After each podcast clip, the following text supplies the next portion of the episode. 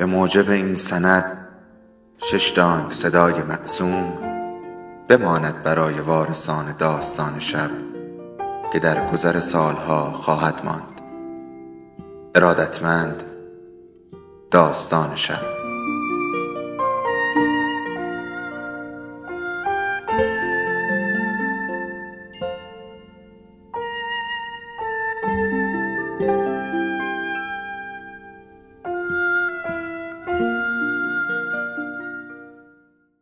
یکی بود یکی نبود.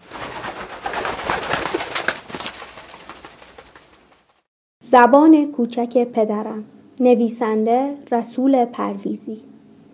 اکبر گفت تازه بدبختی می‌خواست دندانش را در خانواده ما فرو کند.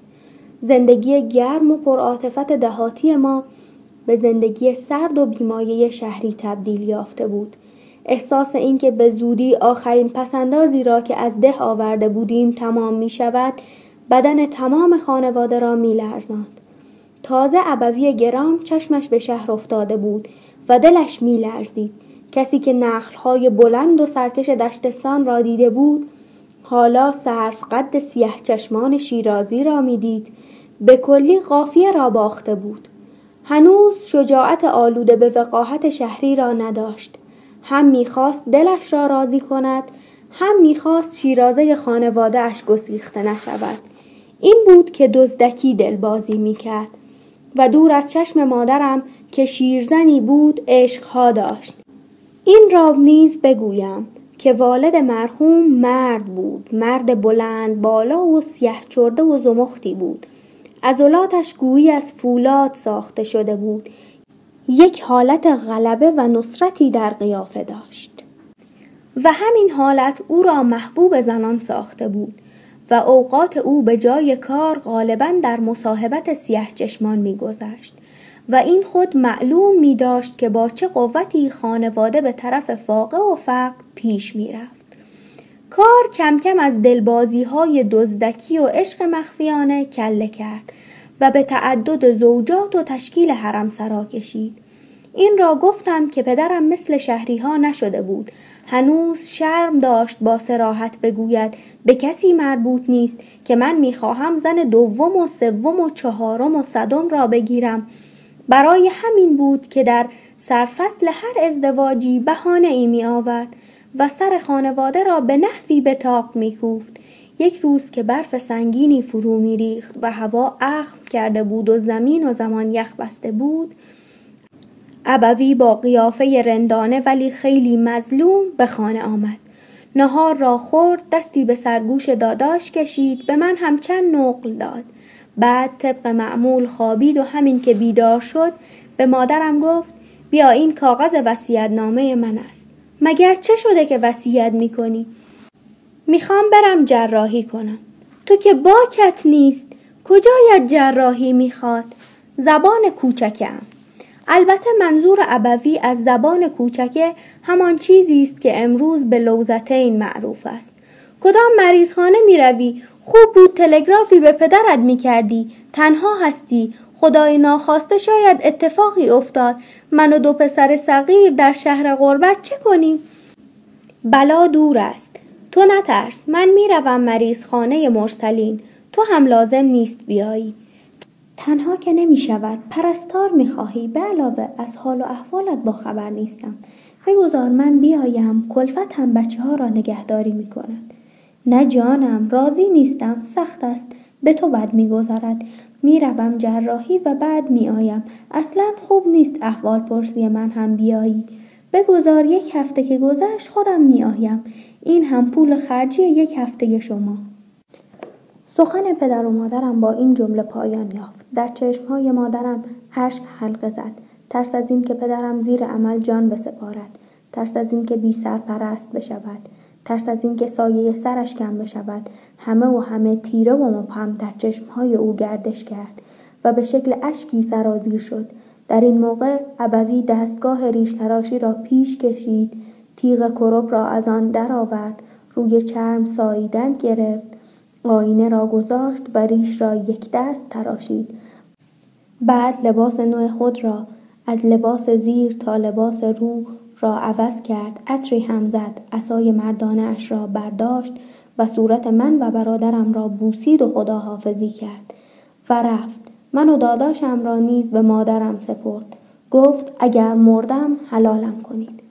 مادرم کمی دچار شک شد زیرا احساس می کرد که رفتن به مریضخانه دیگر قروفر نمی خواهد آدم مریض که باید چند ساعت بعد زیر عمل برود عطر نمی زند ریش را به این دقت نمی تراشد لباس عوض نمی کند ولی جمله پدرم که گفت اگر مردم حلالم کنید او را متأثر ساخت.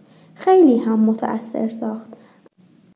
از آن ساعت قرآن به سر گذاشت و برای سلامتی ابوی دعا کردن آغاز کرد و گریه کرد و زجه می‌داد و و از حضرت باری طلب یاری می کرد که شوهرش را سرپرست خانوادهش پدر بچه هایش را سلامت بدارد و عمل بدون خطر بگذرد تا فردا منزل را سکوت عمیقی فرا گرفته بود.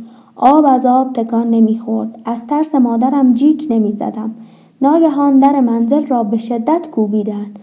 کلفت که رفت گفت مردی است و به سرش می‌زند و کار دارد. رفت و من دیدم غفلتا فریادی کشید و غش کرد و فاجعه رخ داد. برادرم پرید که مردک را بزند. بیچاره نیز به سر خود می‌زد. این مرد بیچاره خبر آورده بود. من تصور کردم پدرم زیر عمل مرده است و واقعا زبان کوچکه اش را بریده اند. اما معلوم شد قصد عمل جراحی در کار نبوده است. دیشب پدرم عروسی داشته و یک زن قشنگ دیگر به آمار خود افزوده است. مادرم از خبر عروسی غش کرده بود. درد سرتان ندهم. مصیبت بالا گرفت. حال مادرم به شدت سخت شد. مجبور شدند به دنبال ابوی بفرستند. آن مرحوم هم هنگامی که نشسته بود و ساز زنها برایش می‌زدند ایشالله مبارک باشد و درست در اولین روز ماه اصل و درست در موقعی که تصور می کرد سر همه را به تاق کوبیده و همه تصور می کردند که ایشان در بستر بیماری هستند و زبان کوچکشان را بریده اند آنان که نباید برسند رسیدند. و گفتند چه نشسته ای که مادر بچه ها در حال مرگ است؟ ابوی لنگ لنگان به طرف خانه آمد. همین که به خانه رسید شلیک فحش در گرفت. تصویر آن منظره احتیاج به نوشتن یک کتاب دارد. آن مردک بدبخت زیر لگد پدرم افتاد که حرامزاده اینجا چه می‌خواهی؟ و خلاصه اینکه بچه ها نگذاشتند زبان کوچک ابوی درست بریده شود. اگرچه ازدواج سر گرفت و پدرم با داشتن دو زن زندگی خود و دو زن و بچه ها را تیره کرد و از آن تاریخ تا وقتی که زنده بود آب خوش از گلویش پایین نرفت. ولی بچه ها هر وقت می‌خواستند سر به سر پدر بگذارند و او را از کوره در کنند می‌گفتند بابا دیگر زبان کوچکتان را عمل نمی کنید و بابا می‌گفت عجب مردم بیانصافی هستید. من برای دلم یک بار بهانه آوردم. آن هم از بخت بد نگرفت. شما بدجنس ها هنوز ولکن نیستید.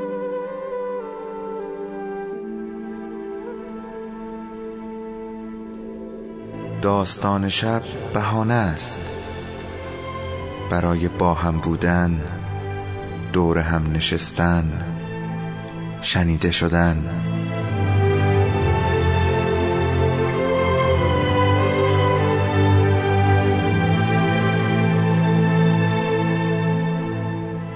صدای افسانه ها رو میشنویم.